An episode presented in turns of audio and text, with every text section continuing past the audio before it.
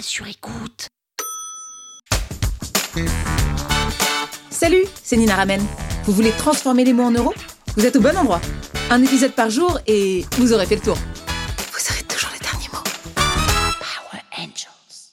On a déjà parlé de persona. Un persona, c'est à qui est adressé votre message. C'est s'imaginer parler à une seule personne.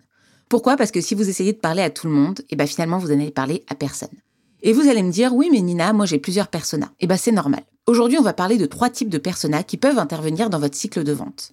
Pour cet épisode, je vais vous donner l'exemple d'une formation dédiée aux recruteurs. Donc si je dois vendre cette formation, il y a plusieurs personnes qui interviennent dans le cycle de vente. La première personne qui intervient, ça va être le recruteur. C'est lui qui va être l'utilisateur de mon produit. C'est lui qui va consommer la formation, c'est pour lui qu'elle est faite, c'est pour que lui progresse, devienne meilleur.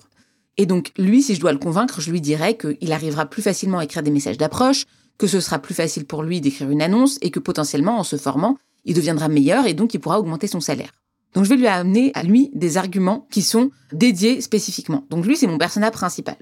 En revanche, il y a aussi une autre personne qui intervient dans le cycle de vente, c'est le prescripteur. Le prescripteur, c'est qui? C'est la personne qui va recommander mon produit et en l'occurrence, c'est le manager.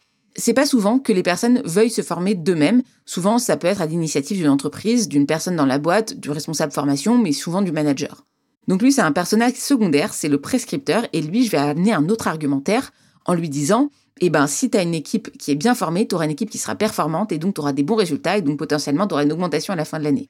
Ou sinon, bah, si tu as une équipe que tu formes, tu as une équipe qui potentiellement derrière partira moins souvent parce qu'elle sera plus épanouie, elle sera plus performante, tu lui donnes aussi une raison de rester.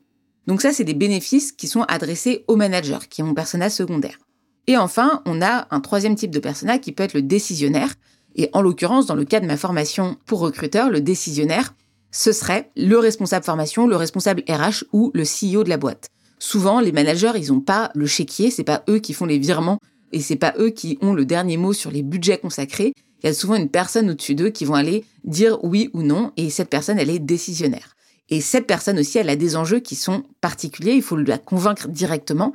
Donc si c'est un responsable RH, bah lui, il aura plutôt intérêt à savoir si le budget de cette formation passe sur euh, ce qu'on appelle l'OPCO, qui est un organisme de financement. Lui, il aura envie de savoir si la logistique derrière de la mise en place, elle est simple ou pas simple. C'est-à-dire, est-ce qu'il peut avoir facilement accès aux relevés d'heures qui sont des choses qu'il doit avoir, lui, dans sa réalité et qui va lui prendre du temps? Donc, est-ce que c'est un dossier qui va prendre du temps, qui va pas prendre du temps? Ça peut être un argument, par exemple, de son côté. Est-ce que c'est un budget qui est équitable par rapport aux autres équipes? Ça aussi, ça peut être quelque chose qui est important dans son budget. Et si c'est le CEO, bah, faudra aussi amener des arguments qui seront importants. Peut-être que lui, ça va être comment est-ce que j'amène de la formation aussi dans mes équipes et comment est-ce que je fais monter en compétence mon équipe. Donc là, vous voyez qu'on a vu trois types de personas qui interviennent dans un même cycle de vente. La persona principale, le persona secondaire et le persona décisionnaire. Donc sachez que vous pouvez avoir plusieurs personas dans un même cycle vente, plusieurs personas dans un même produit. Par exemple, les vêtements pour enfants. Là, c'est un autre exemple, pas de prestation, mais de produit physique. Eh ben, c'est l'enfant qui porte le vêtement, mais pourtant c'est le parent qui décide. Donc là aussi, vous avez deux personas à satisfaire et à vous de mettre les bons arguments en face des bons personas. Power Angels. La toile sur écoute. Vous avez aimé ce podcast? Sachez que ce n'est qu'un pour cent de ce que je partage gratuitement.